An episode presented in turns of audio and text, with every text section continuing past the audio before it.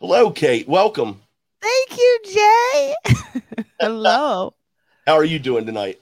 I'm doing, you know what? I am doing good. It's funny because it's, uh, I realize you keep saying, like, I'll see you tonight. And I'm like, yeah, except for it's going to be day for me. yeah, time change. I actually, yeah. the, uh, I lived on the Pacific uh, time at one point in time for a year. Yeah. It took quite a while to get used to. And then by the time I got used to it, I moved back, uh, back here to Eastern Standard Time. And yeah, I had to get used to it all over again. Yeah, there's there's there is a it a time I don't do well with time changes at all. I really don't like I, even going to Chicago. It's just a two hour time difference for me to go visit my family in Chicago, and I'm just like, this is crazy. Why is it so? Why is it so early? Or why is it you know like so late? It's just yeah.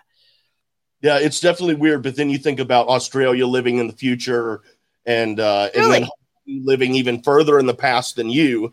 Uh, so at least you're somewhere in the middle and you're not on one end or the other. Totally. Yeah, I did a show. I did a show with a guy in New Zealand yesterday. I'm like, "What day is it?" Or I was like, "What? What?" And he was like, "It's Tuesday at 4 p.m. in the afternoon." I'm like, "Oh, how does Tuesday go for us?" yeah, yeah. It's like Tuesday's pretty good. It's gonna be pretty good. That's great. That's great. Uh, well, the name of the show is From Birth to Schmoedown. So, Kate Mulligan, where were you born?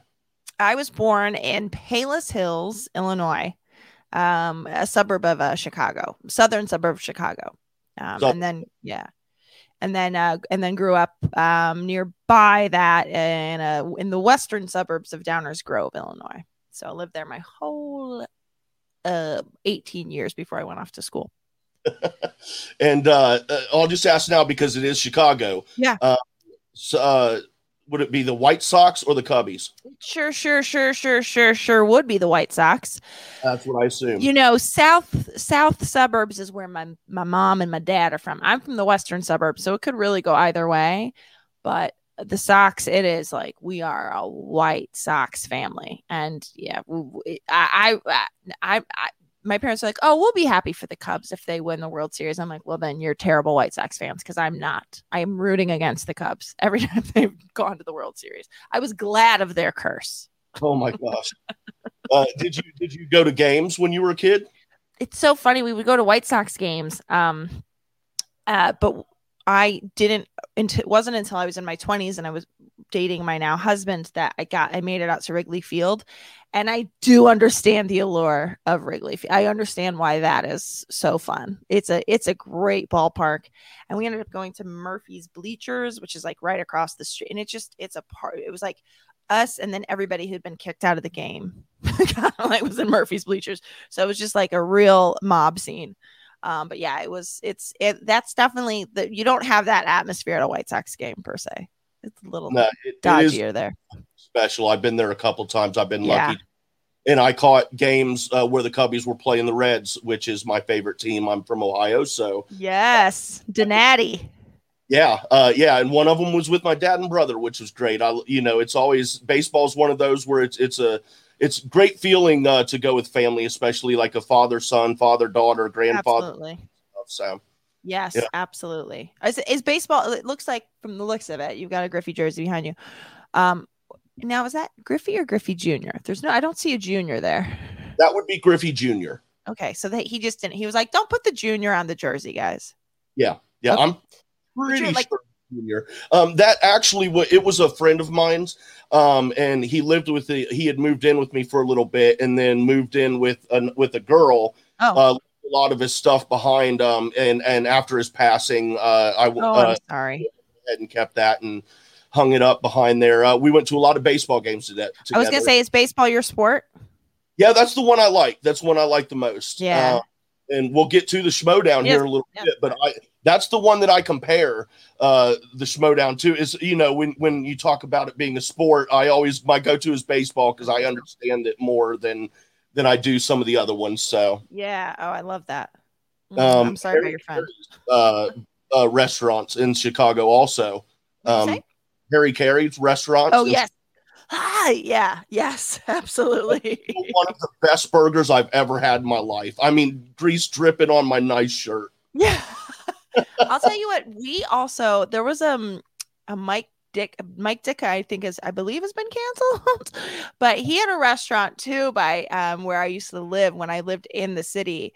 um Ditka's Bar and Grill, I want to say it was called or something. But that was like it was like Harry Caray's, Ditka's, and I swear to God, Michael Jordan had a restaurant too. I swear he did. Yeah, he did. He did. I can't remember the name. I don't know if it's still a thing, but was it 23? I, that might be stupid, and and that's why I'm because his number was 23. They should call it 23. I want to say it was like Mike. Well, I don't know. We'll have to. That's neither here nor there. I guess this is what I told you. You you're gonna get too. It's gonna be too long because I talk too much. that's there. There's no such thing as too long with you, Kate. Um, I'm gonna look it up. No. I'll look it up while you ask the next question, Jay. I'm gonna look up Michael Jordan restaurant. Okay. Uh, well, I was just gonna ask. You know, what what is your first memory as a child? Like that very first thing that you can remember. It's a great question. I feel like I um I I I have like a very very vivid memory of being six. I don't have I, I have like a, a, memory of being in preschool, and um we there was a rice bin in my um in the preschool classroom like a sensory thing, and I remember I used to love the way the rice I would like I remember like like I like to put my hands in the rice, and I also remember like filling up. A, they had we had like empty milk cartons that you could put that you could sort of scoop the rice in, and then when you tipped it over, it kind of went goog goog. It's I don't and I don't know. I still don't know what the phenomenon of the phenomenon of that sort of like the air like, but I have like that distinct memory, and then I don't really have like there's just like sense memories that are not like oh there was that time we went it was yeah. not until I was six. And then at that point, I just, I remember being on the Jersey Shore with my um, dad's extended family and sort of like loving it there and making my sort of making my first joke that I remember people laughing at. And I remember like where I was staying. I remember that, but like, other than that, I remember like pushing, and I, I, don't know how old I was. I remember walking in the grocery store with my mother, and like when she wasn't looking, like sticking my finger into the ground meat because I liked the way it felt, like just like, yep, just like poking. So it's really just sense memory up until six, and then at six, it's like that's when I start to have memories do you remember what that joke was that yeah. first oh oh my god. Absolutely. And jay it is like truly it's become such a um anecdote for like what my life became and who i became but also it might have just been like a, a, a good moment of me connecting some some dots and making a, a joke but like it's i've made it into this much bigger thing. I can't tell you how many times i've told the story. My so we were on we were um, on the Jersey Shore, as I said, and my my father's extended family, like his cousins, I we'd never met them until then, and they were a very different breed of like other than like my dad's sisters and like my mom's family. It was like a very fun, hearty, like alcoholic, but like fun alcoholics. like they're just like they just it was a totally different energy and also my uncle at the, or my dad's cousin, who I call my uncle, um, had just that year been in a horrible explosion. Mm. And he lost his leg and his finger. So it was his first year back at the at the Jersey Shore, and he had his his leg, um, his brand new leg that he was given. He had like a swimming leg, and he could take it off. And but he was in a lot of pain. But he was the funniest man I'd ever met. He would take his fake finger um, it, and it was basically it was his fourth finger that was blown off, so he wanted to have a fake finger to be, to be able to wear his ring, his wedding ring.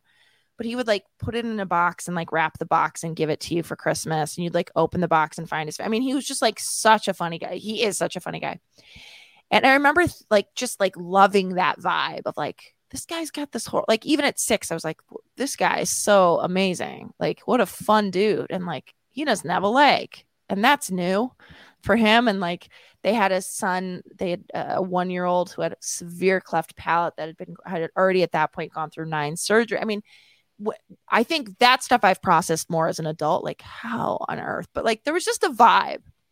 So my dad and my mom go away one afternoon to i forget where they were but they come back. I'd been with my my dad's cousins and their kid and they come in and they're like aunt minerva died. We just found out. We just got a call. Aunt minerva died it was like my dad's aunt. She meant nothing to me. And the air kind of changed.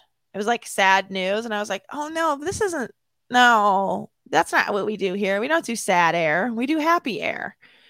And, and Jimmy and Julie, who were staying with the, the cousins, were like, what happened? What do you mean she died? What happened? They're like, she they found her in a in the pool, in the swimming pool.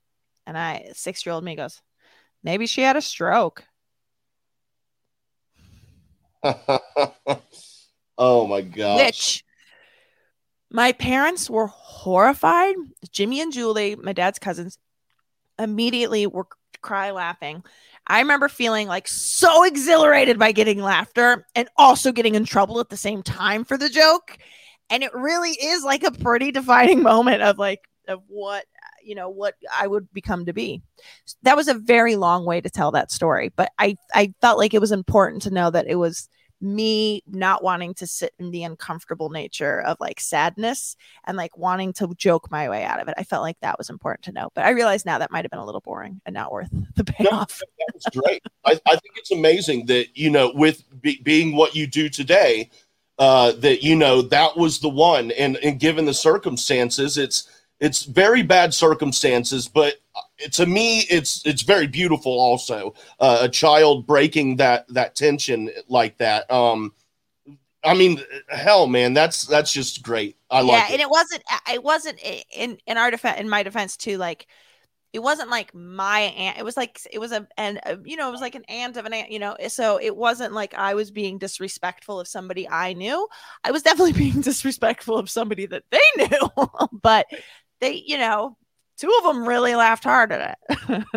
and actually, that same uncle, when Mark, um, the last when Schmoedown was out in um, New York at the end or at the beginning of 2000, uh, 2020, um, the last live event that I went to, um, Mark had me uh, do stand up at the New York Comedy Club, and my uncle, that same uncle, my dad's cousin, um, showed up and I got to tell the story there with him listening, saying, like, this is a guy that inspired me to like be funny. And he was like, it just meant so much to him to hear because I don't think he knew that like he had been a sort of um inspiration for me, you know, in sort of pursuing comedy. So he'll every once in a while he'll text me a joke to this day. I feel like he's like, oh, I guess I better keep this up obviously that moment meant a lot to you and uh, you know it obviously uh, again it shaped uh, who you are today but was was that the first thing you remember wanting to do as a child was working in entertainment or was there something else because and, and i am talking on that level of like how you know I, at one point i wanted to be a fireman and i totally. wanted to you know, that i i am including those yeah i know i think for the longest time, the thing I really was sure I, I saw the movie Rudy, and mm. I was sure I was going to be the first female football player for Notre Dame. That was it. That was all it was. I knew. I knew in that moment that the of the story I just told that I liked getting laughs.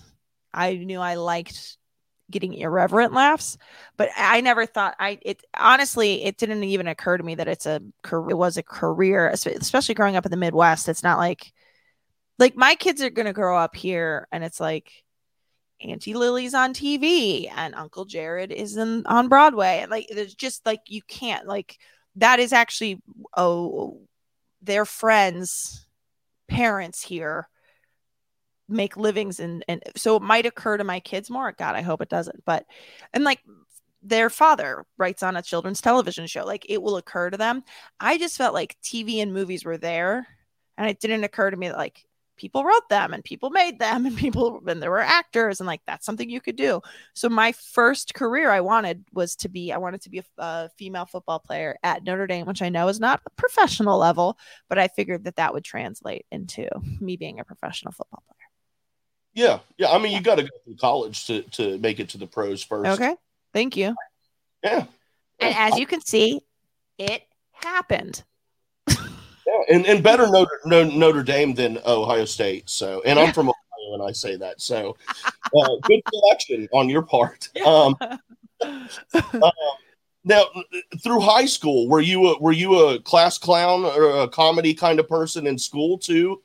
Yeah, I I remember senior year being like really incensed that Wendy Lindenmeyer got class clown because she was campaigning for it. It was such a weird th- and then I got like she was just like, You guys are gonna vote for me for class clown, right? And in fairness, like when I look back at it, I'm like, yeah, she's definitely the more obvious She was more the the more the most she was the more obvious choice because that was sort that was like that was her thing. And I was like I was like class clown ish, but also I was like really serious about studying and like had a very strict mother. And I, you know what I mean? It was like all, it wasn't like, so I actually in the yearbook was most likely to become president. Really? Not exactly what you would. I, you know, I was like one of those people who, at a very young age, I felt like I didn't want anybody being excluded from anything. I remember um, I, I was on the speech team, and it's funny because I, I went to high school in the 90s and like I, knew what gay was, but there wasn't a lot of gay kids out. But I remember um, there was this great kid that I went to school with, Jim, and he we went to speech camp together, and he showed up to the dance in a gold lame dress. And the people at this speech camp, like speech was like it, uh, it's it was like performing. Uh, it wasn't just like you would also like do like uh, there was like events called like HI. Um, some people also call it the National Forensics League. Basically, uh, it's known on the national level. But there's like humorous interpretation, where it's like you play every character of a play, and you do like an eight minute scene from a play, and you do all. So I was like in the funny things, where you're like you write a funny comedy that you play all the characters of. It was a very obscure thing, but so we, I went to this camp that summer, and I remember being so incensed that like Jim got kicked out of the dance for wearing a gold lame dress. And like, it didn't occur to me that it had anything to do with like gender. I was just like, that what a strange. And like, I remember being like, we can't let this happen. And there was also like, then the, I was there for both weeks of the camp. And then the next week at that same dance that they threw, um, I remember there was this sort of chubbier kid there who was like just sort of standing off to the side and like he wasn't in any of the cool events. It wasn't like he was in the funny events or like the he was like he was in extemporaneous speaking or whatever. And I remember being like, Well, I'm gonna dance with him. And like I went over and like da- made sure like that I danced with him. And like I remember them, I remember the next day they like gave out weekly awards and I got like the the citizen award for including others. And I was like, this is just like it's just it's actually shouldn't be a special tri- like we should all have been dancing with that kid like what's so i think i i think that that definitely carried over more than just like two weeks at camp i feel like that's also probably how a lot of people saw me in high school was that you know i just i wanted to like I wanted to every I wanted to I wanted everybody to like me and everybody to laugh at me, but I also wanted to be like nice to everybody. Um and I think that just got in the way of me being class clown. Well, that's okay because what's one, important? Being funny is important, Jay. it, it, is, it is, but that's quite the compliment um, uh, that, that you did receive, and it goes, to, it to speak uh, a long way as to how uh, your your peers felt about you and your character. Uh, I, that's very flattering, and um, I'm not gonna. I, I asked this without wanting an answer, but I would just say, you know, where's old girl now who won class clown? You know what i mean? So, i don't know. I should find out if she's working at michael jordan's restaurant. Oh, michael jordan's steakhouse. Oh no but that's not it. Oh. michael jordan's restaurant yeah. And there's still one in oak brook illinois. Wow. Um no and for the record i mean she actually was a really good friend of mine. Um but also where am i jay? Do you know what i mean? Where am i? Well, you're, you're in a really good place. You're really good i actually I'll tell you what, I, I make that joke, but that joke actually could see be seen as like diminishing this community. This community, if I could, if I never do another thing in my life, but just get to be in this community of people, because I'll tell you what it is, Jay. I feel like this is a community of people that that kid wouldn't have been standing off to the side. That's how I feel about this community. Like this is not a community of people that lets anybody stand on the side. And I love that. I just feel like I've oh, I found my people on some level. So yeah, I I would if this is all that I if if the most I ever um, get to share my comedy or whatever with is in the Schmoedown community, I had a uh, what a great run that is, man, because it's it is the it's a great great great community and I'm so lucky to be part of it. Well, uh, as a part of the community, we feel the same way about you, and wow. so you know the others who are who are part of the Schmoedown. So uh, that's a two way street for sure. So thank wow, you, thank you, Thank you. Also, I I realize it sounded I sound pretty vain about how I was in high school. I, I'm not I wasn't trying to toot my own horn. I guess what I meant to say is that like I also had sort of I feel like when you're the class clown, you you probably don't spend much time caring about people's feelings. And I like definitely was a person that was like, I hope everyone's okay. No, what was the name of the high school that you went to? I went and to what- down yeah. Downers Grove South. Um, that it was the so it was, it was actually technically I, in my later years, I've learned two things. One, it's actually called Community District 99 High School South, and there's also a North. But it's so funny. I watched my senior video again a couple years ago. I was one of the hosts of the senior video, and um, it was the year that um, Blair Witch Project came out. So we did a Blair Witch spoof where I'm like, like, you know, like so like crying. There's like snot running down my nose and stuff. Um, and I was like, here at South. And I was like, we called the school just South. So like n- we've never called it's it, we it was DGS, Downers Grove South, and we were the Mustangs. But man, I can't I was I'm like, it's we never called it by its real name, and then we just called it South. What a weird thing. So I went to South, apparently. here at South. That's great. Um, yeah, we were Trojans. Uh. North Downers Grove North was Trojans. Yeah. Were you purple, purple and uh, white, orange and black? Oh, okay, okay, I can yeah. I can deal with that. Yeah, was... the, uh, the, football helmets are like a Michigan University uh, style, but orange and black. So, ooh, I like it. The, the, the, pep band plays the uh, Michigan fight song for the. oh, get out! Yeah. Wait, where did you? Where in Ohio were you? Uh, I'm about 45 miles northwest of Dayton. Of okay. So, and and w- which would also place me maybe 20 or 30 miles off the Indiana border. Okay. So, um, Ohio is so strange because you're you're East Coast time. Yes. Yes. I'm realizing that now. You had said that you're on East Coast time, but not all of Ohio's East Coast time, or is all of Ohio East? It is. Okay. Now it used to be. Now when I was growing up, it used to be Indiana uh, would change times and st- and it was really weird because they would then be. I actually lived right on the border of Indiana for a little bit. I mean, like I could walk uh, a, a, mile across, and I'd be in Indiana. Uh, and they were, yeah, and, and they, that was when they had the time change thing. They've since done away with that. Yeah. Uh, but it was so very confusing, and Blockbuster got a lot of my money in late fees because you know I'm sitting here thinking it's six o'clock, but it's really whatever time, and I'm just like, oh my gosh, I thought I had more time. So. Oh, you could have really beat the system in the other direction. You could have gotten like an extra. I forget. Did Blockbuster? Did you have to return it at the one you checked it out from? Yes. Oh, never mind. Then you can't beat the yeah. system. I was gonna say you rented in. You rent it in your state and then return in the in the earlier state. oh, I wish that would work.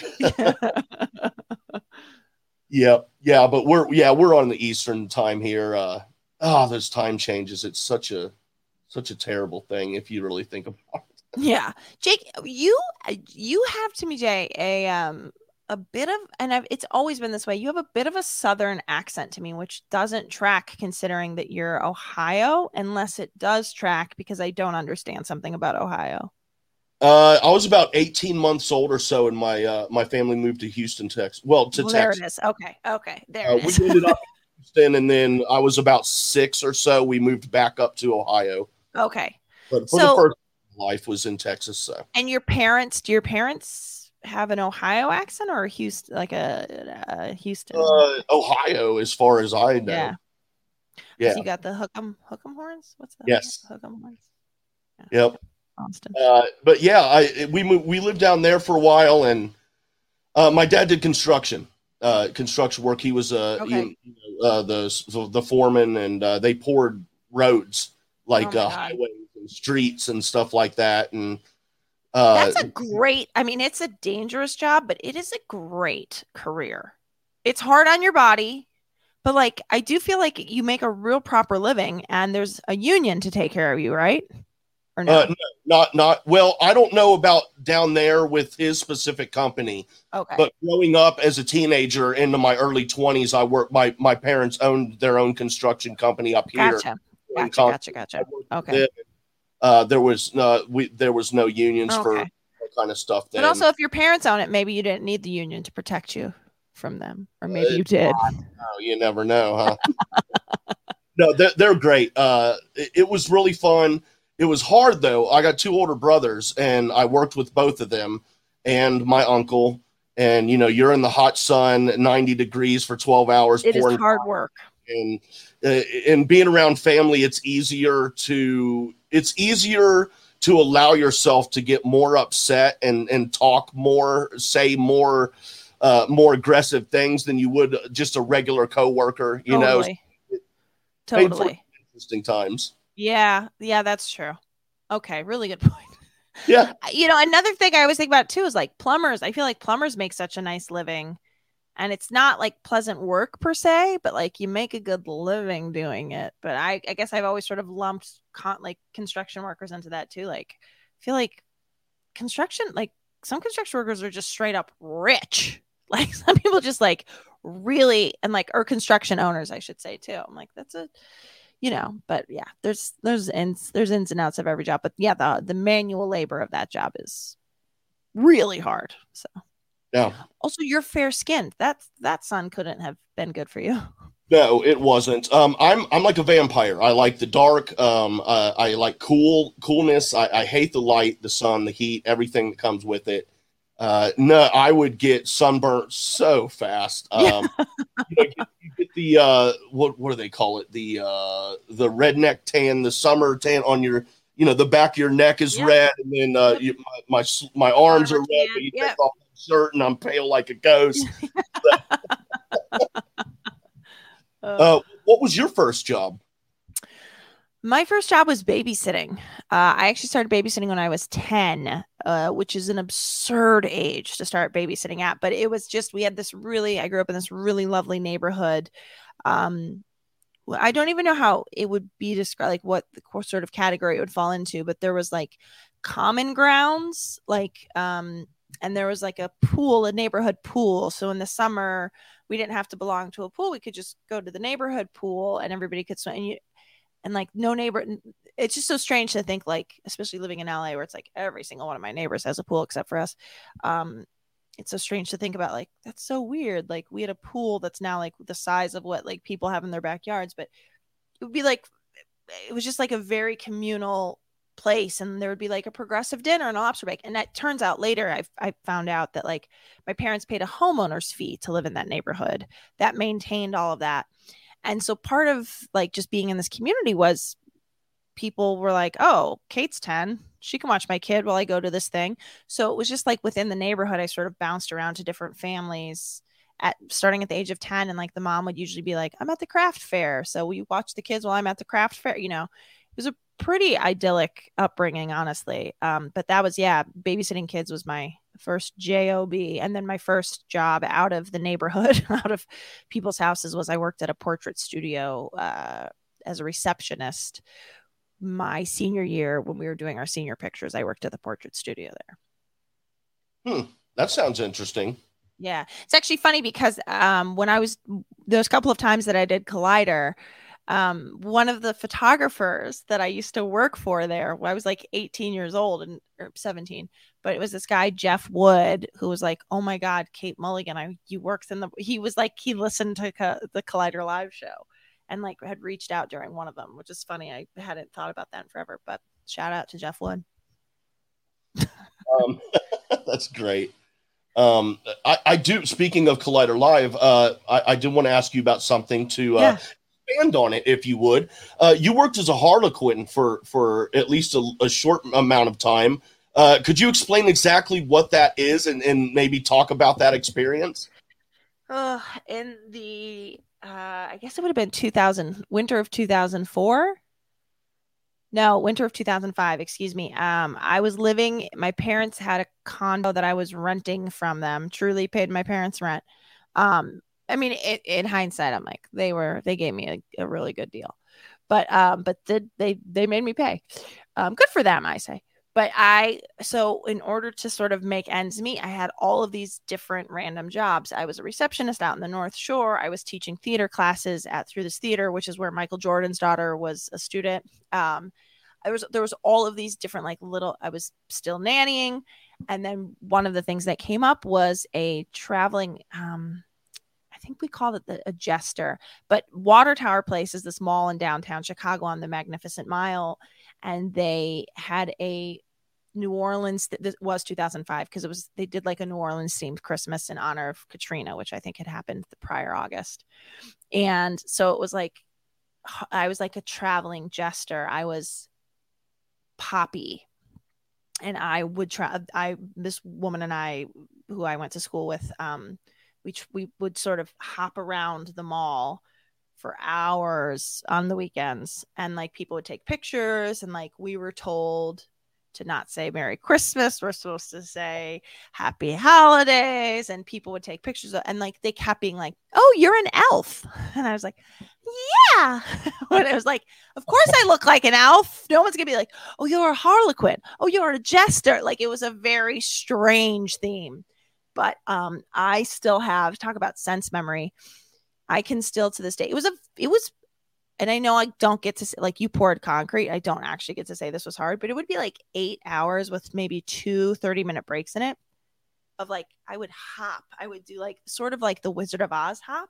And I'd be in like full makeup. Then I'd have to sort of travel around and like I ended up like doing bits with like the revolving doors where I would be like, oh, and like try and get people to come into the store. It was just, but there was a lush. Um, I don't know if you would, I'm sure not, but there's a store called Lush, which is handmade like bath bombs and body butters and stuff. And it's the smell of it to this day. If I walk past a Lush, I'm immediately 23 years old inside Water Tower Place at Christmas time, sweating my balls off on like hour seven, feeling like I'm dizzy and can't see straight.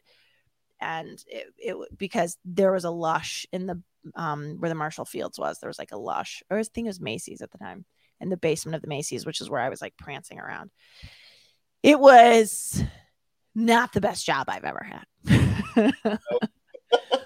but it was like I remember thinking like you know I've I've just graduated from college as a theater major. I'm like I got a I got a job performing. it's like right. not quite, kid.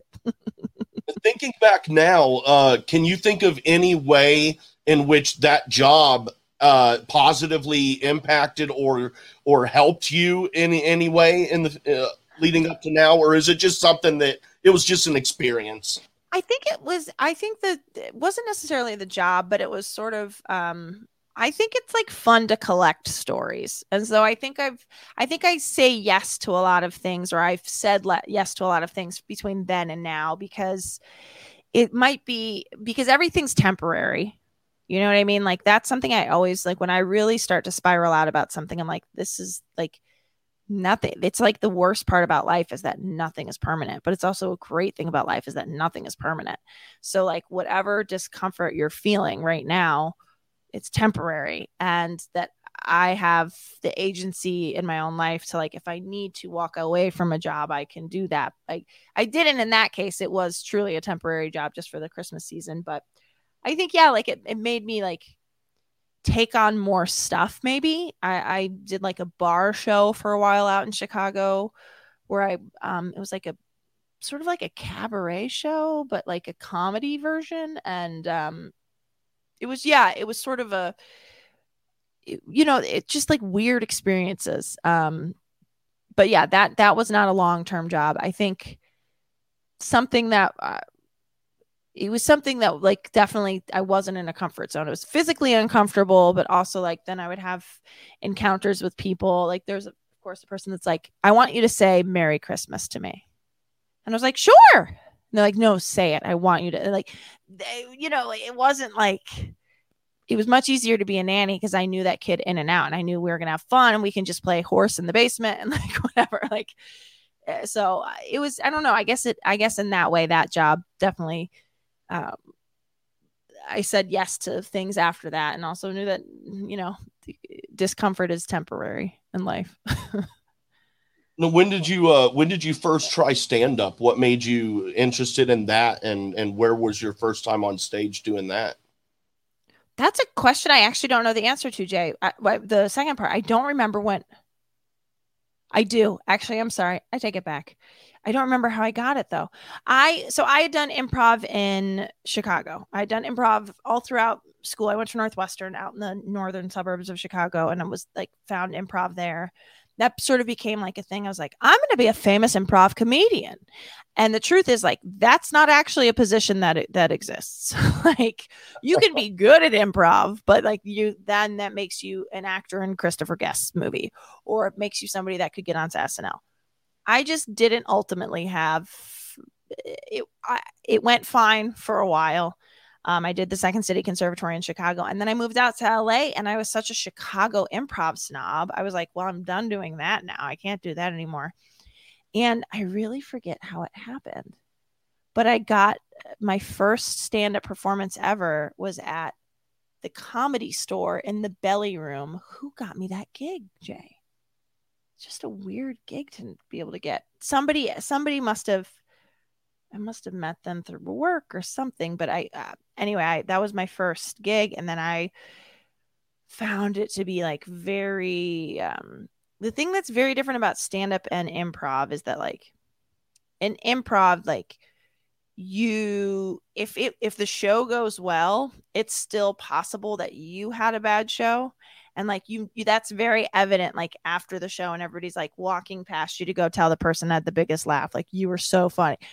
And like but also if the show bombs but like you did like it's just it's a shared thing with improv. Whereas with stand up the glory is all yours. So if you're like a narcissist like i think i might be it was like great. It was like oh my god this is... but also you the learning curve is so massive because the defeat is all yours too. You have nobody to blame but yourself when it doesn't go well. And I think I liked both both ends of that. I liked I liked that I was responsible for every every part of it. Um, I've had a friend since that like was like, "Oh, I'll, I can write some jokes for you," and like, I don't. I think part of I I don't know. It doesn't appeal to me at all the, to have someone else write my jokes for me because I sort of like that it's all mine. Um, yeah and yeah, but that was that was, and I think that was in 2007 was my first stand up show. Oh, after so I'd, after I'd already moved out to LA. Okay, so you dipped your toe into acting before, uh, before the stand up. Yes, and improv before the acting. Yeah, yeah. The, uh, the Dead Girl, in which yes. you're credited as Party Girl. Party Girl. well, how did that come about, and what was that overall experience like?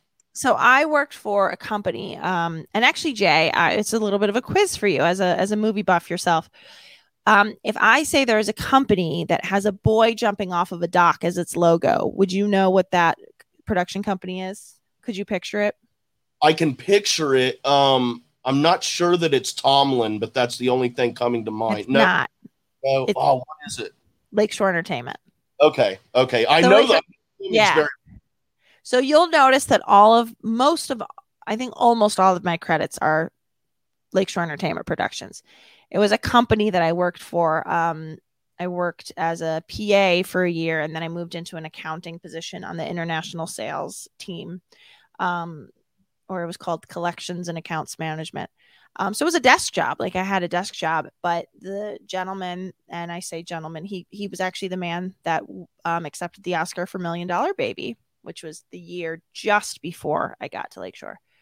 Um, and he gave me a job there because my aunt, he, my aunt in Chicago, he had a, real estate management company in Chicago. He was a big deal in Chicago, still is a big deal in Chicago. And so she had worked from there. She said, like, can you, you know, my niece is coming out to LA. Do you have anything for her?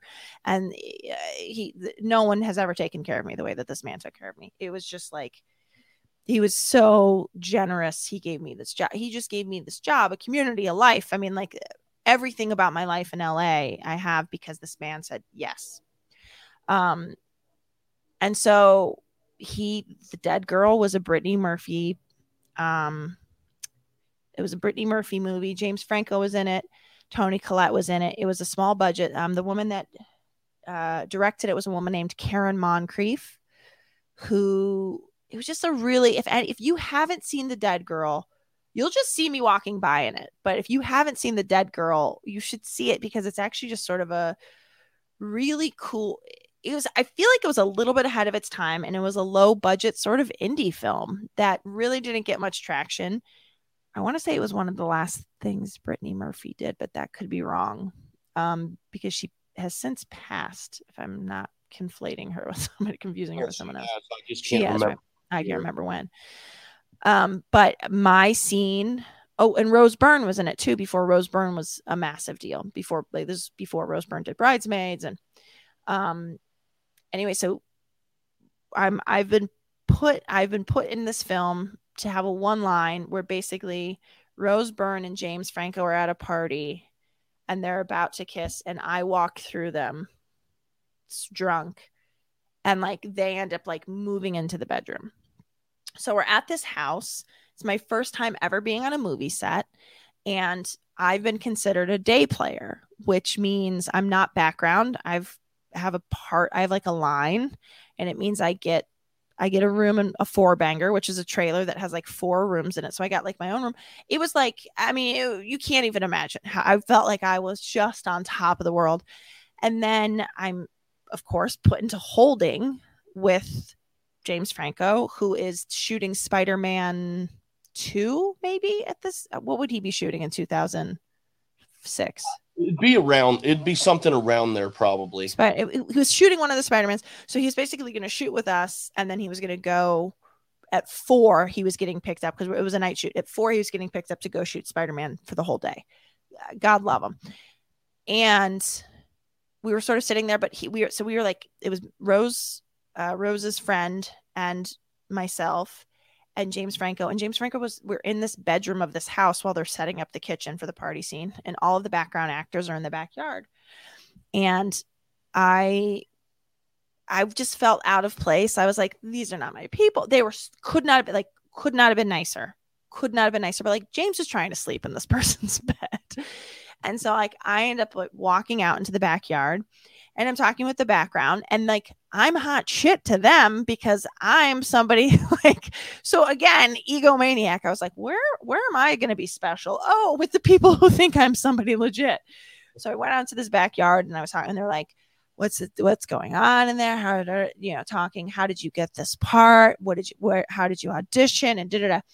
And of course I don't want to answer like I was given the part because I work at the production company because my aunt you know but anyway, I'm sort of like feeling like I'm feeling myself. And at some point, somebody opens the sliding glass door, the, the room that James Franco is sleeping in, and sort of yells out, like, okay, background, we're calling you in. Uh, Kate, come back in, come back to makeup. And like, so I'm like, anyway, guys, I will see you later. And I turn and I bounce so hard and so loudly off the sliding glass door, which has been closed. Oh. And all of the background are like, oh. I mean, and then I walk in, and from bed, James Franco's like, Did you just walk Did you just walk in? Like, you know, gummy. Did you just walk into the sliding glass door? I'm like, No, go back to sleep. it was just like this.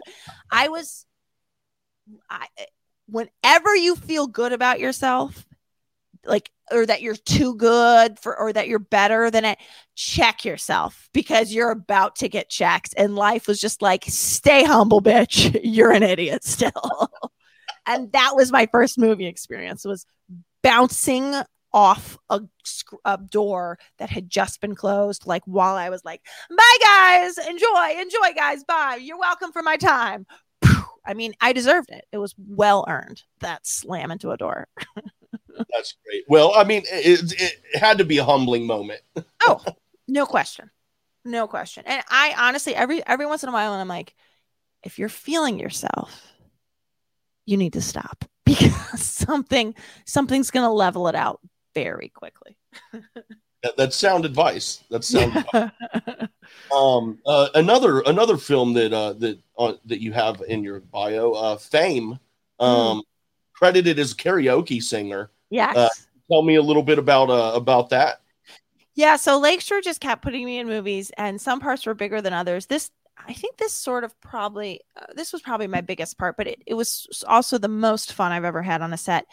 Basically it was the remake of Fame. Megan Mullally and um, Kelsey Grammer in this remake. There was a really talented kid named Paul Iacono who was in it. Who I was like, this guy's going to be a star, and I don't know that he is. Which I'm, I'm almost like I'm equal parts sad and happy because I'm like he got out, he got out uh, um, of the business. I mean, but um, it was just a, it was a day that we were shooting at this weird bar uh, somewhere in LA. And Megan Mullally had also gone to Northwestern. So she, I talked to her about, she could not have been, it was, uh, it was just, we are genuinely, I was genuinely with nice people all day long.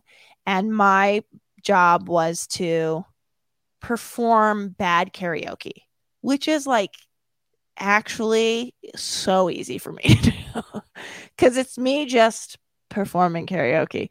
So I was like, I got to keep going, getting up and performing it. And Megan Mullally walks the kids in.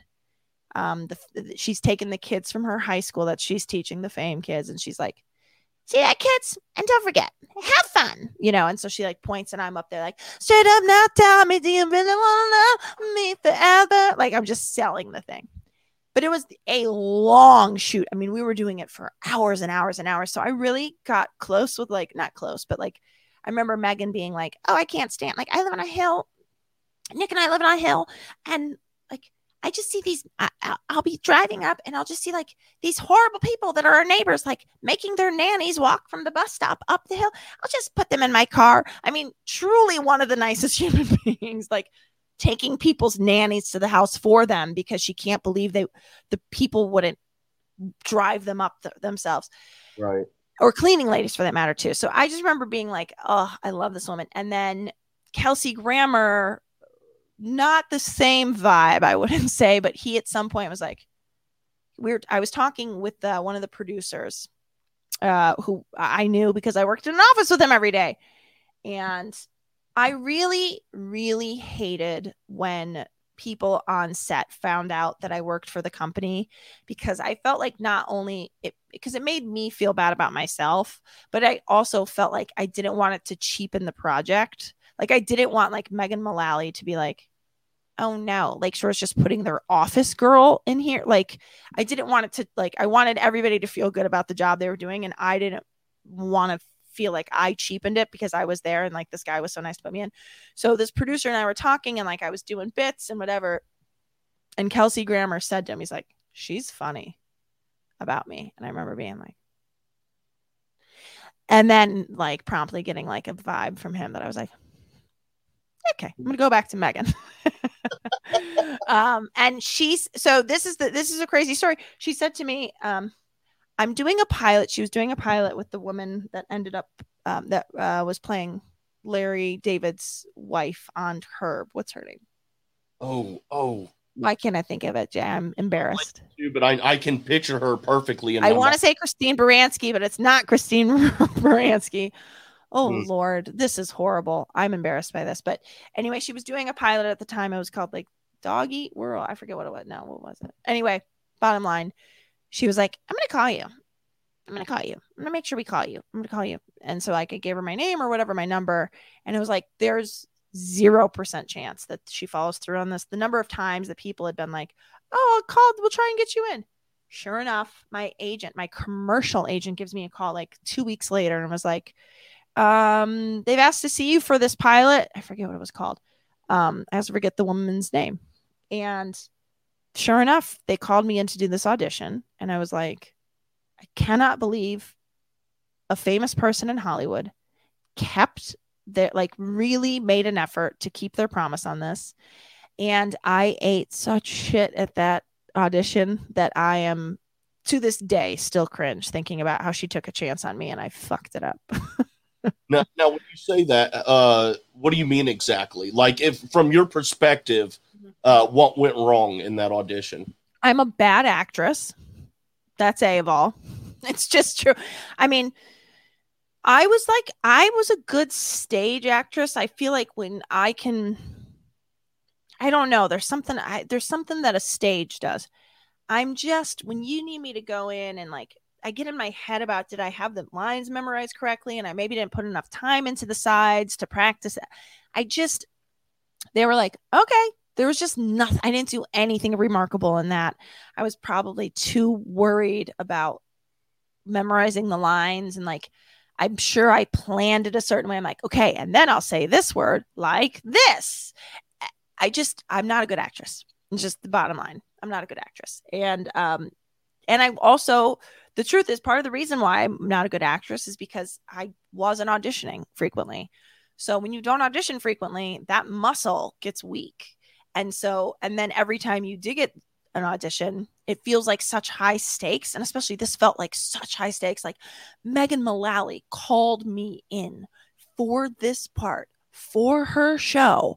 I cannot mess this up. And I remember um, this woman, Crista Flanagan, was there who um, had been on Mad TV. I dated a guy on Mad TV for a while uh, when I first moved out to LA. And she, um, she had been on the show then. I remember like seeing her, but everybody was recognizing her from Mad Men at the time.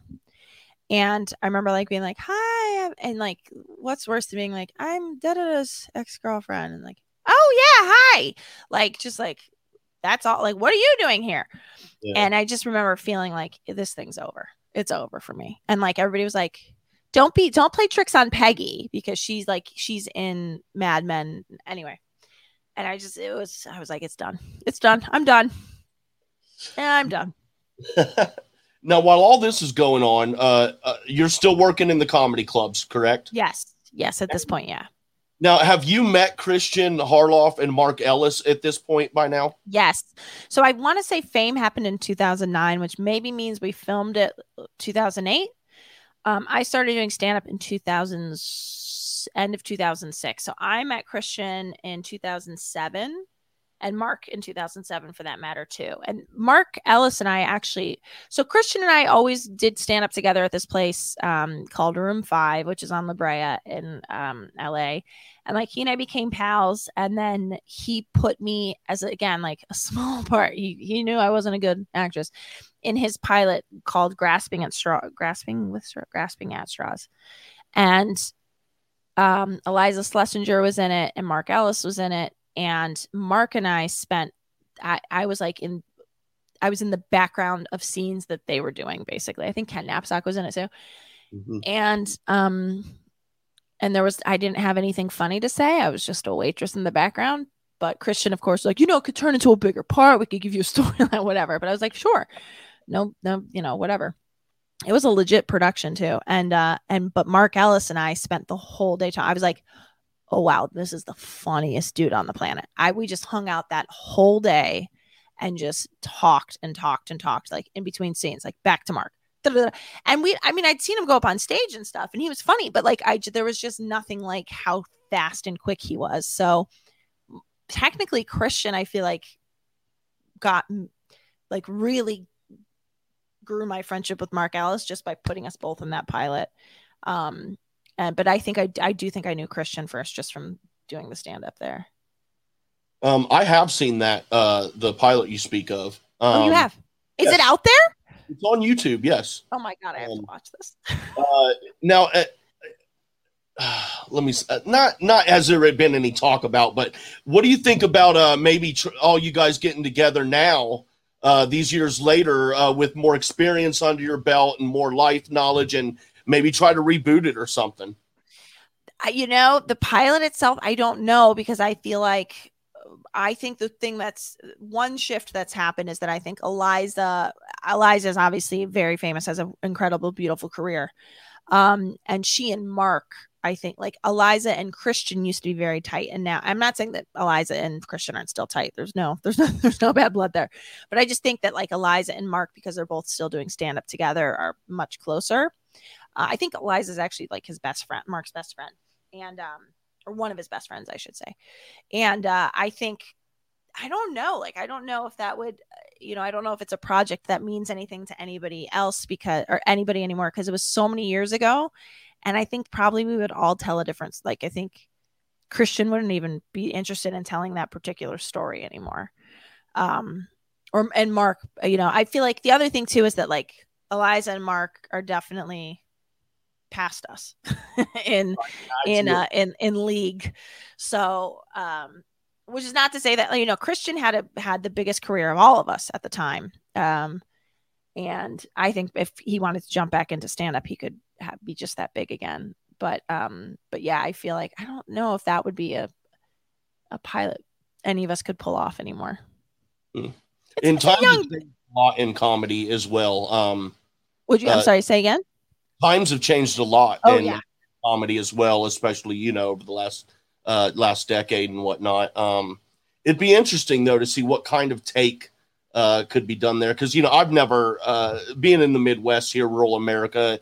I've never been to comedy clubs, anything like that. Let alone being on your side of it and and having that experience. Uh, I can't imagine uh, what that must be like, and I don't know. It just you know because I think about the things I do, and you know when uh, in, in as far as our community. Uh, when I talk to a Suge Knight or I talk to an Amber Coates from Let's Get Ready, and you yeah. know, it, I have a little bit of that, dude. This is cool. You know, I'm talking to other people who are yes. doing what I'm doing, and yes. it's it's a really cool vibe. It's a really cool feeling. But comedy, uh, that's a whole nother level. it's yeah. I think the thing that I, I, I, it's been so long for me. I don't know. How, I don't know what it's like to be in a club now. When I do stand up again these days, it's by the grace of Mark Ellis, who is like constantly so generous and is like, not only do I not mind you riding on my coattails, but here, let me help you hop up. I mean, he just he'll book himself a show. It happened a couple weekends ago. He was like, I got a weekend in La Jolla. You want to come do a set every night? And I was like, yeah, I do. But it's also like Mother's Day weekend and my parents are in and I'm not fully vaccinated yet. You know, like, but it killed me to say no to that. And he's like, calm down. There will be more. But I feel like I can't say no to this. I can't say no to this. Like, like, when else am I going to get to? And like Mark's answer is, you will get to do it again. But I don't know. I, I, uh, it's for me, I think that it, it's definitely a young person sport. like, I just, I don't have the energy to get on a stage at 10 o'clock. I don't. Yeah. And also, if it's, and for those people who are doing it at an older age, not trying something out in their 20s, it's because it's their career. And, you know, if I, if I could be paid money to get up at 10 o'clock at night, I'd, I'd build my life around that time frame rather than, you know, an early, you know, I, I could make it work, but you don't get to have a career in it unless you've put in the legwork. And I did not put in the legwork the way I should have or could have if I was really serious about doing this for a living. Um, because I think I think it, you know, at some point in 2008 or 2009, I realized like it was 2009. I realized like, oh, I kind of just want to hang out with my boyfriend and be the funniest person in a room. Like, let's just go out and I'll be funny at a bar. You know, like it just, I didn't have that. I didn't have that uh, hustle you know, I just was a little too lazy when all came down. Yeah, that's all right. You're in a good spot now. And well, uh, yes, again, because Christian has handed me something. yeah, well, I was about to say, you know, a lot of that started obviously with Collider Live uh, when you started making appearances on there. Um, uh, I, am gonna go. I'm gonna go ahead and do it. I'm gonna bring this up because you've spoke a little bit about this a long time ago uh, on another show with me, and this is something that not a lot of folks are are probably aware of, but but I would like to get a little bit more into a, a famous Collider Live incident. Yes, uh, bad, uh, breaking into the room, very upset. Um, yes. There was there was a lot of stuff that went down that day. Uh, an online or an on air argument, rather. Yes. Um, you were there for that. Um, yes. and I, I just I remember you had told me just a little bit about that. Yeah. Would you mind telling me uh, just what was that how did that all go down exactly from your perspective of being there? What yeah. happened? Well, I will tell you this on um, this past Friday night. Um, Thad was on the Good People Association, and um, the guys had me call in. And I said to Thad, I said when I saw Thad, I'm like, "Hi, Thad, it's good to see you, not yelling." And he's like, "It was never at you." So I didn't. I honest to God, like he was such a good sport about that, and I also was like, "There's no way he knows who I am." From where I'm sitting, there is uh, I, I felt like I had been snuck into a party. It was Christian's show, but he worked for this bigger network and he was just basically like, Yeah, come by. Like, you live in Burbank. Why aren't you doing my podcast all the time? And I was like, Sure. I was sort of like recovering from my second kid and like the postpartum haze. And I was like, Oh, it's kind of nice to like try to look presentable and go. And, but I was like, I don't know enough about movies. Like, you're fine. You're going to be fine. We talk about other stuff too. And so, like, I still was nervous walking in there because I had to buzz in that somebody was going to be like, who is she? The thing was, I wasn't costing anybody any money at the time. Like, so it wasn't like, it wasn't like they were going to be like, we, we didn't agree to this, but I still felt like I was sneaking into a party. So that particular, I honestly, it's so funny. I don't remember many of the details, but like, there was, oh, that there was something he was supposed to talk about something. Galaxy's Edge. Uh, I wasn't there for the Galaxy's oh, Edge. Oh, wasn't it? Oh no, what was it? No, right, it was something else. I wasn't there for Galaxy's Edge. No. No, you're right. But by the way, Christian, I've never met anybody who owns that the way he does. Absolutely I feel like he right. brings it up more than other people bring it up. He's like, I'm yeah. sure someone's gonna be like, "Oh, look, is this the Galaxy's Edge guy?" And I'm like, "No, no, stop saying it. No one thinks about you that way anymore." No, no. I wasn't there. No, I wasn't there. I was just there. I don't even think it made the air, but like, oh, we. I remember what it was now. We had played a video we weren't supposed to play, and YouTube oh, kicked us off. That's right. That's right. That's right. And Thad was upset with us because we'd been kicked off and came in and and then Christian's like this like we have a guest here and like it was you know whatever it yeah. was. You guys listen. In hindsight, I'm like tensions were high because I'm sure the writing was on the wall for what was ultimately that was like close to the end, honestly, of Christian's time there and I think it was probably just like tensions were high in all directions. And um, I think, you know, everybody was unhappy. So I think I just, I, I witnessed um, just probably a bad day. But also, as I said, Thad's like been really cool when I said, I'm so glad you're not yelling. For the record, also, like I am somebody who in a work setting, like I, I have a, not even in a work setting, just in general, I have a temper. So like I will be the last person to ever be like, that was so crazy how somebody yelled because like people at, at like my old job would be like uh do you remember pie day? Like there was a nickname for me. I was pie they're like oh god is pie day kate gonna show up? It's just a it was just a day it was like a day we were all had a pie competition at work and i lost my fucking mind. Like i was on an episode of the real housewives or something. I mean i i was not cool. So well anyway. from, a, from a fan's perspective uh that situation, you know, like you said, dude, everyone uh, is understanding that uh, it's a work setting, you know, it's stressful, you know, all of that. Uh, what I take away from that is that even though in the moment it was probably uncomfortable for for folks involved, um, we all understand as viewers, and uh, we didn't take it in a very like uh, like a harsh way. It, was very entertaining for us uh, on yes. the other end but uh but it just it was just one of those situations that i i still have conversations with some folks and uh, about collider live and that's one of the first things that comes up is yes. is that yeah. and yeah. Yes yeah. I yeah i mean i go back and look at that i'm like ugh. Mom and dad were fighting in front of the kids is like really what it comes down to.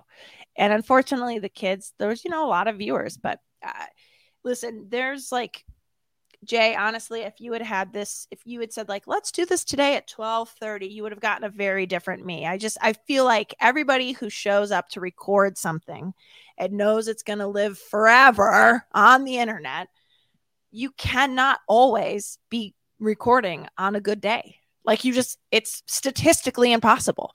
So yeah. like you've maybe caught me at a good, maybe I'm not going to make any faux pas here, but like as far as I, I mean, I don't know. I, there's there's definitely points of today where you could have maybe caught me at a more tenuous part of my day, and I would have maybe lost my mind over something. Or, and it just it's you know it's it's re- it, if if uh if what is required of humans now is to be perfect, we will all fail. We yeah. will. Like it, it, I will not have a perfect record uh, on the internet. Like I'm, you know, the internet is undefeated. yes. So I just have to show up the best way I can and uh, hope that hope that I I don't know I I I support everyone in that example. yeah. Well, and, and it's it's just it's real too. It's reality. It's it's not you know it's not scripted reality like that kind of stuff. But it's just shows aren't going to be perfect, especially when you're doing them live. You know, stuff's going to happen, and uh, I've never really liked the perfect, clean, polished uh, type of entertainment as far as movies or music.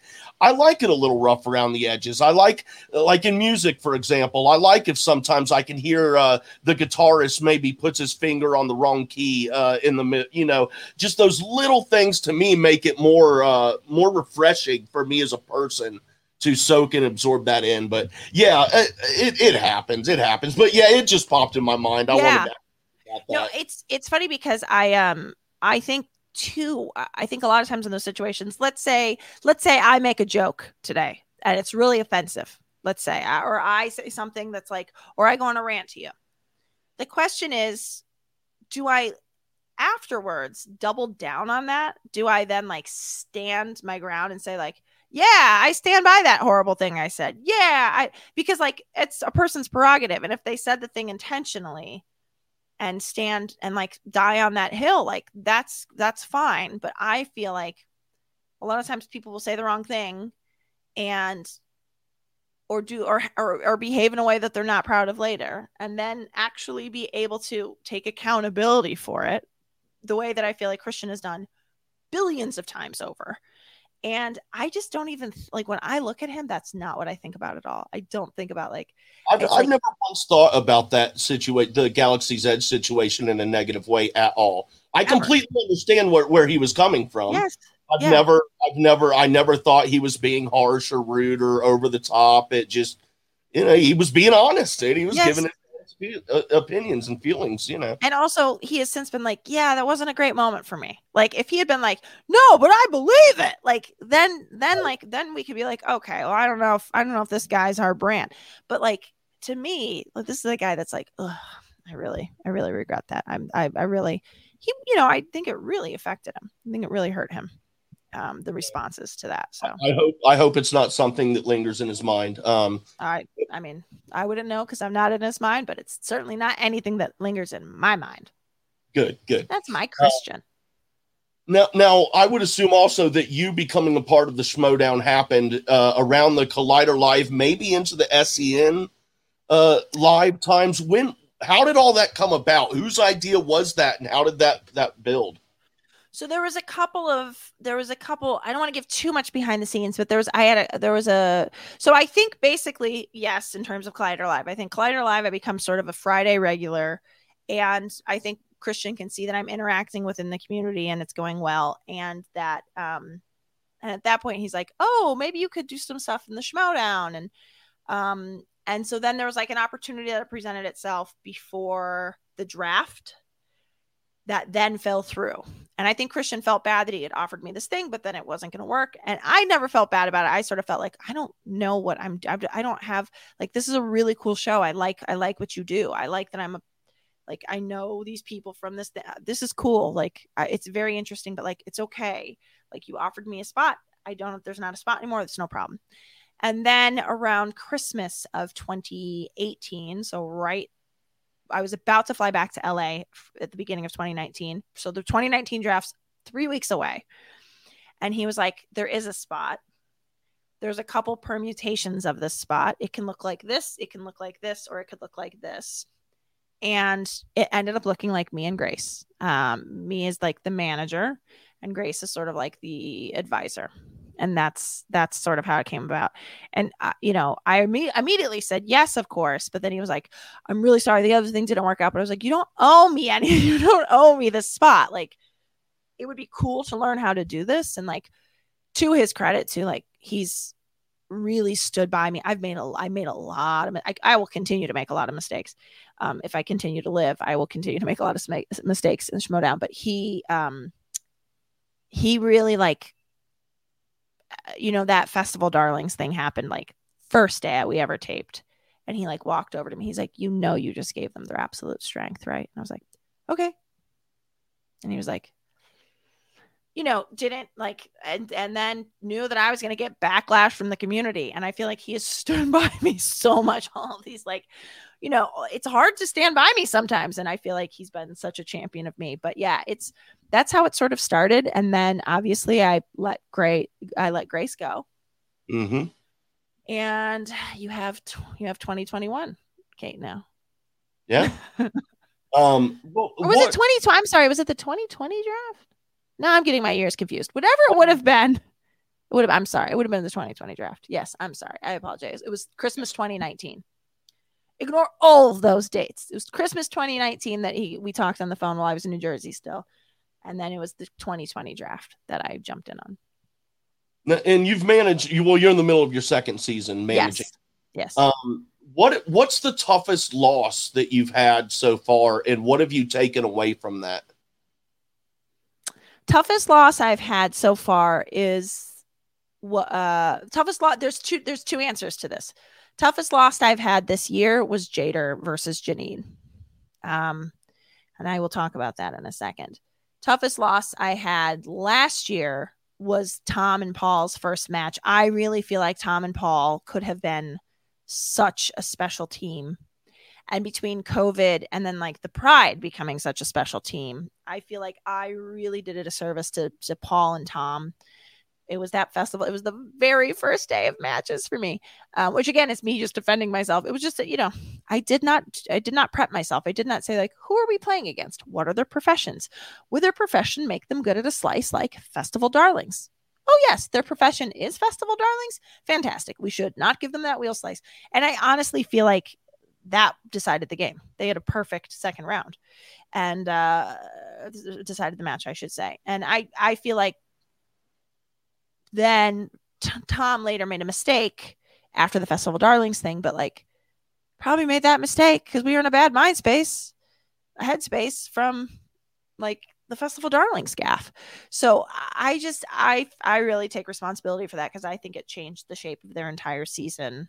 Um, and you know we lost tom we didn't lose tom tom's still alive tom is doing great but like we the schmoedown lost tom because i you know i think not because of that. I just think that like you know people's lives go in different directions and this just wasn't a year that was going to work for him.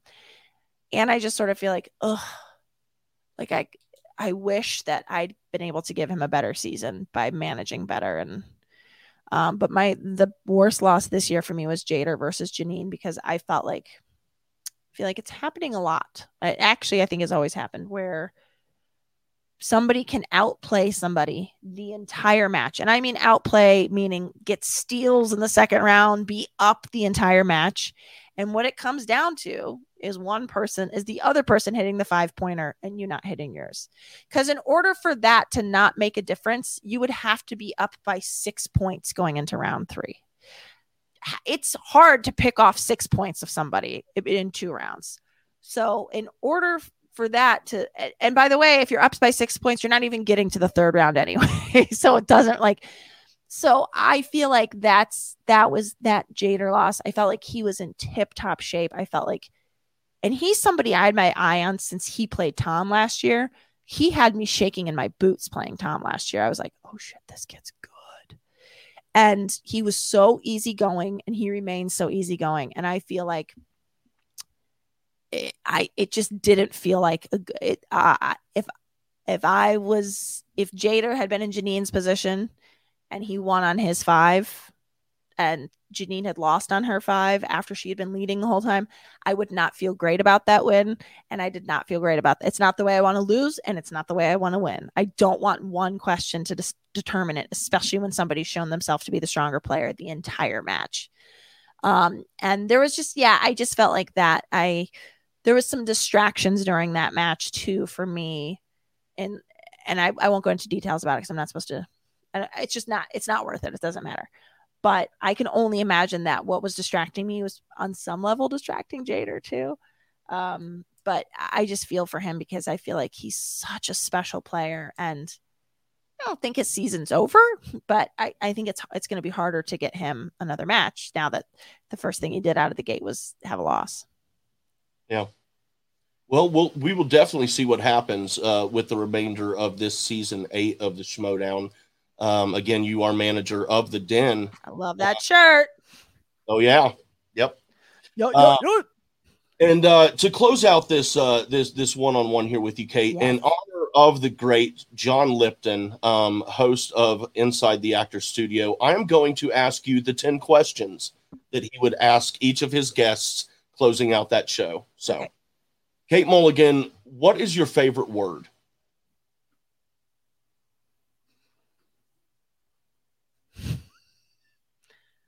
Like. Like it's like, you know, like you could you could like use it whenever you want to like it. like. what is your least favorite word? Mm. Uh, I just thought of this one the other day. Giardia. Ugh. Fair, fair. um, what turns you on? sense of humor. And what turns you off? Uh, overconfidence. Um, what sound or noise do you love?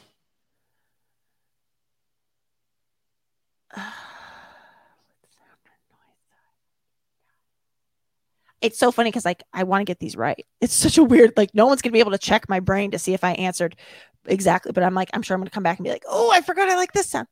I love it's a very basic sound. I love the sound of rain in a car, like mm. on the on the uh, roof on the windows. I love the sound of rain in a car. What is your least favorite sound or uh, or noise? Uh, my kids crying. Yeah. Why do they cry? Why do they get hurt? It's just a specific cry. I sometimes I just hate their cry. I'm like, shut up, stop whining about having to clean up your room.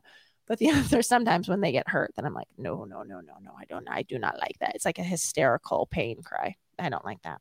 That's that one I can live without. What is your favorite curse word? Cunt. What profession other than your own would you like to attempt? Hmm. I think talk show host. Yeah, talk show host. Morning, afternoon, or or night. I'll take a little of each. I feel. I, I've yeah. Uh, honestly, I would do not afternoon. Who's no? I don't know. Morning or night. I I I uh I'd love to either do it with coffee or do it with a with a, a backdrop of a city behind me. What profession would you not like to do? Uh, I have a friend who's a nurse at Children's Hospital. I don't have I don't have the constitution for that. It's such an important job. I I don't think I could survive a day seeing that kind of misery in the world. If heaven exists, what would you like to hear God say when you arrive at the pearly gates? We've there's some people waiting to see you. That's great. Kate Mulligan, thank you so very much for being here. Really appreciate oh your time. Gosh. Thank you for having me. I'm sorry that I overtalked every question you asked. No, you did not at all. It was absolutely great. Thank you very much. Good luck this season, and thank I will you. talk to you again later on. Thanks, Jay. Good night. You want to hear something funny? The mic wasn't on that whole time. No way. Yeah, for real. oh wow. So smooth.